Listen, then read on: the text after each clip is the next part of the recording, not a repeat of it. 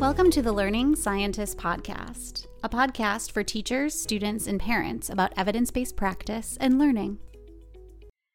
Hi, everyone. Welcome back to the Learning Scientist podcast. I am Dr. Cindy Nebel, and I am so excited to be joined today by Rebecca Rolland, who is um, a speech pathologist, Harvard lecturer, mom of two, and author of The Art of Talking with Children. Um, so, today uh, we have lots to talk about about talking with children. Um, but before we get into all of that rebecca i'm always really interested in hearing about career trajectories.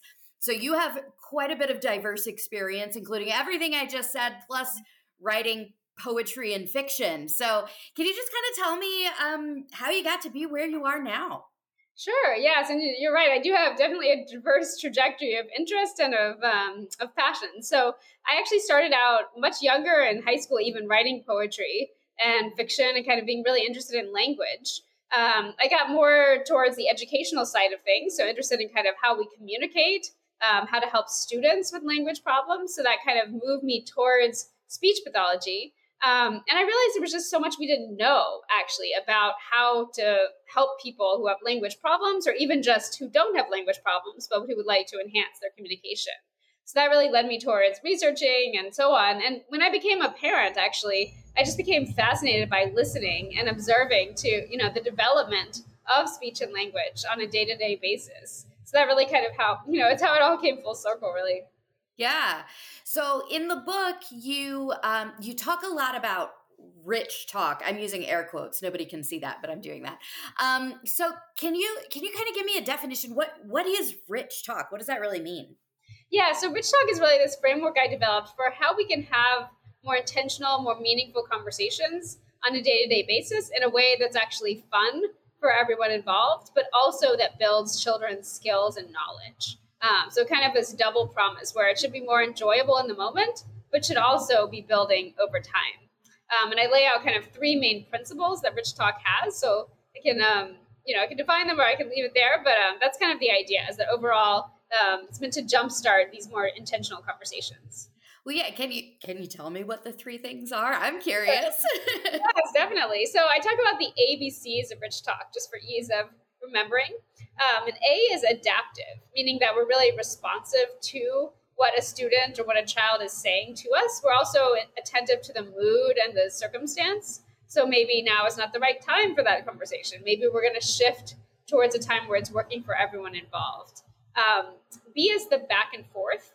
So oftentimes I've noticed in my work and research that we tend to talk at children. So we're often, we come with a point, we come with a message, but we're not always taking the time to hear really what they're saying or how they're thinking. Um, if we do that, however, we're really much more able to reach them, to teach them, etc., because we understand where they're coming from. So B is really balancing that back and forth, having an equal amount of, you know, talk from the student or the child and talk from the adult. Um, C is child driven. So this is the idea that, you know, obviously not all conversations will be child driven, but by focusing on what's on a child's mind, by thinking about what they're worried about or interested in or engaged in, we're much more likely to have conversations that actually stretch them than if we start from our own agendas.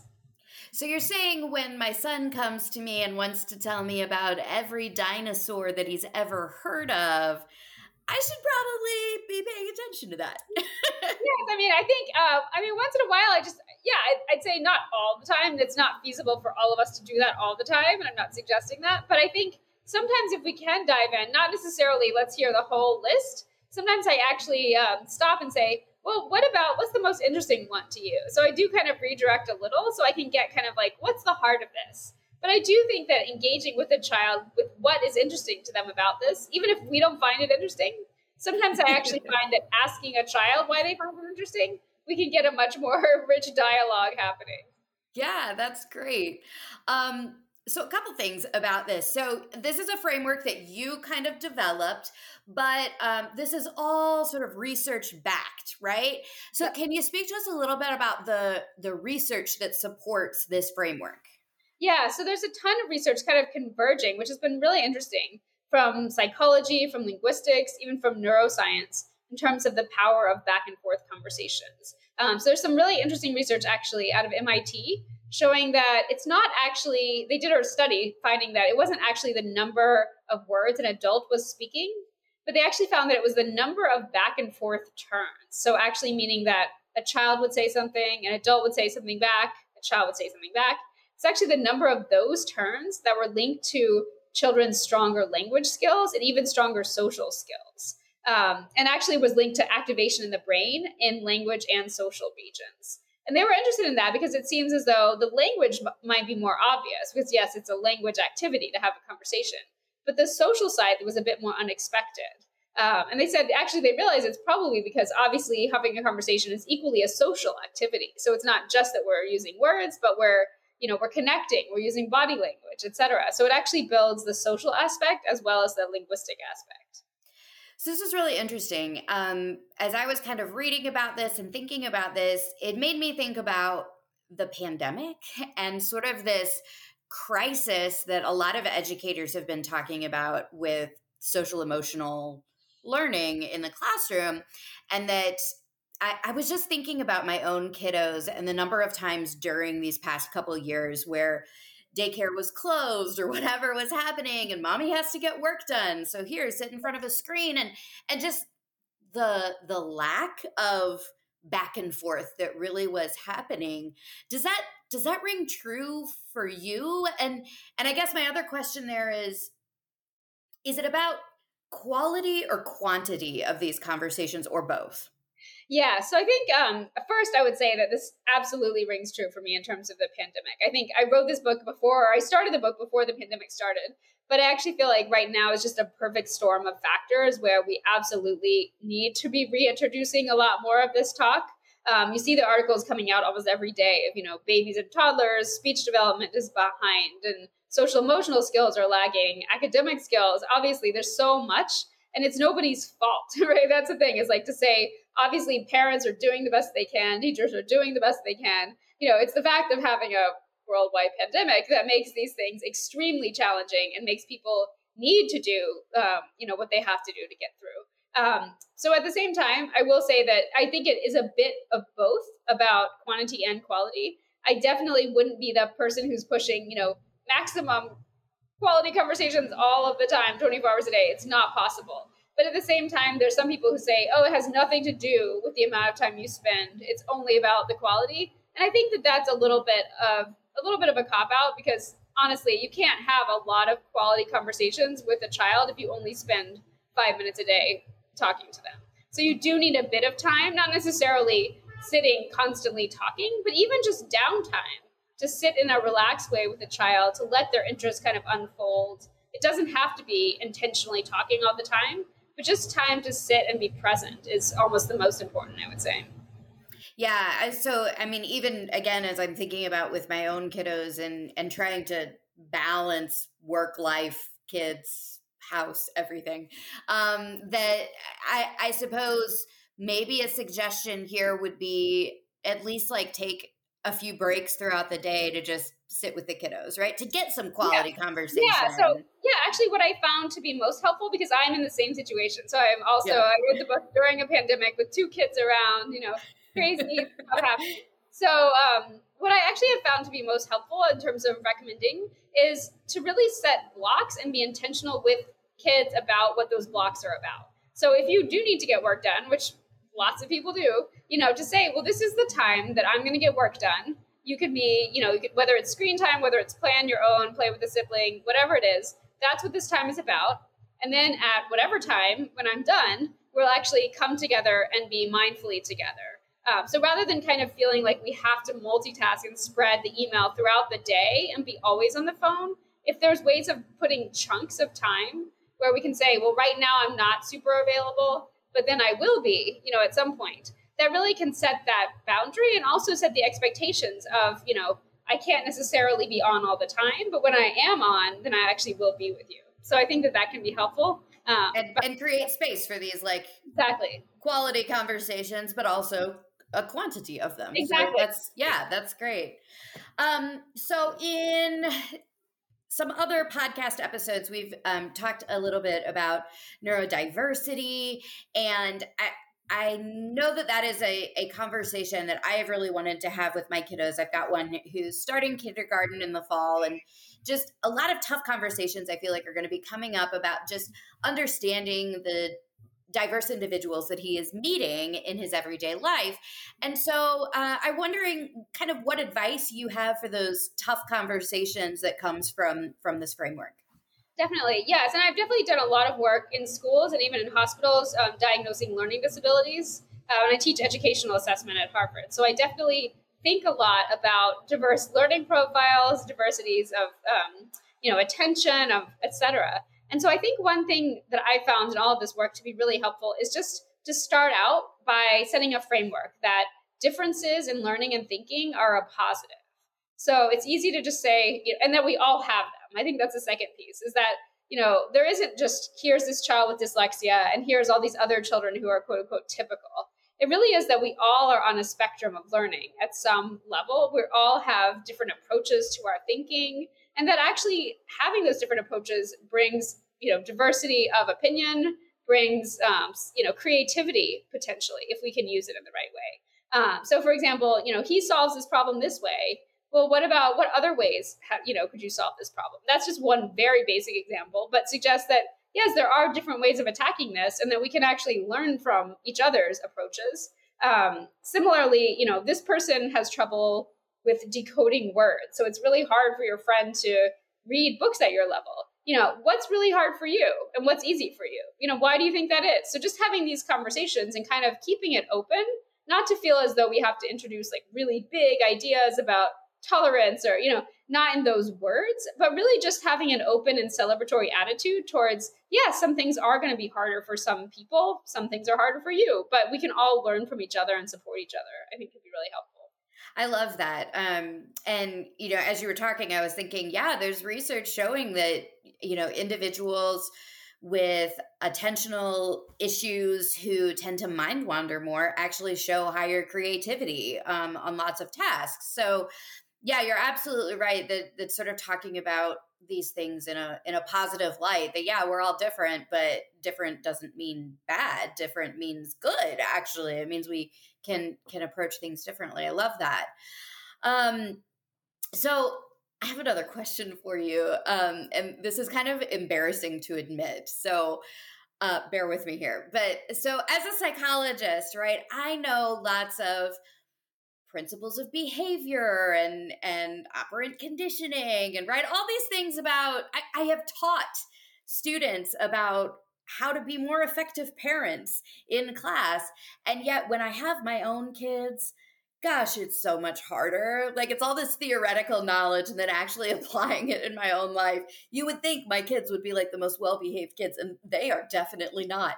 So i guess um, my question for you is the degree to which you've been able to transfer the things from from your book and your research into your everyday life. Is it do you struggle with that? And if so like what what areas do you struggle with? I'm just curious. Yeah that's a great question. And actually that's part of what led me to write the book is that i felt ironically that i wasn't being very present in my own conversations with my kids even though i thought you know i knew so much about the power of conversations but I sensed that okay, I was often on autopilot, and you know, it wasn't necessarily the worst conversations, but it wasn't very intentional either. So I definitely have found that that it's oftentimes easy to say, you know, in the box or sort of like in the ivory tower, you know, this is what would work well. But when you're actually at home and you have triggers and you have multiple things happening, um, it's much harder. So one thing I found is just um, learn to be humble. So I found that like actually sort of laugh at myself and to realize like, oh, this is kind of ironic.